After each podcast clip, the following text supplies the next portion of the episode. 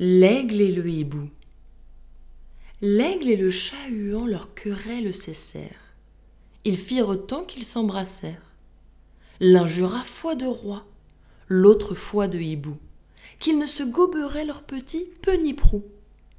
Connaissez-vous les miens? dit l'oiseau de Minerve. Non, dit l'aigle.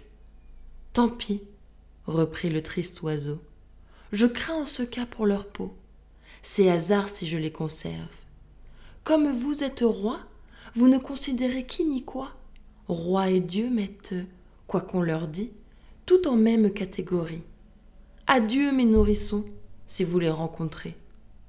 Peignez-les-moi, dit l'aigle, ou bien me les montrez. Je n'y toucherai de ma vie. Le hibou est parti. Mes petits sont mignons, beaux, bien faits, et jolis sur tous leurs compagnons. Vous les reconnaîtrez sans peine à cette marque. N'allez pas l'oublier. Retenez-la si bien que chez moi la maudite Pâque n'entre point par votre moyen.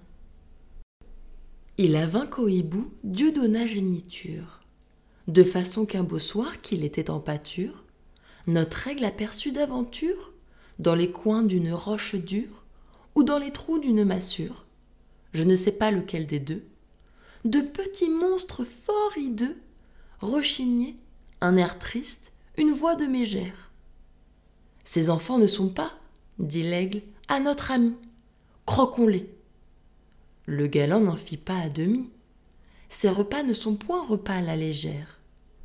Le hibou, de retour, ne trouve que les pieds de ses chers nourrissons, hélas, pour toute chose.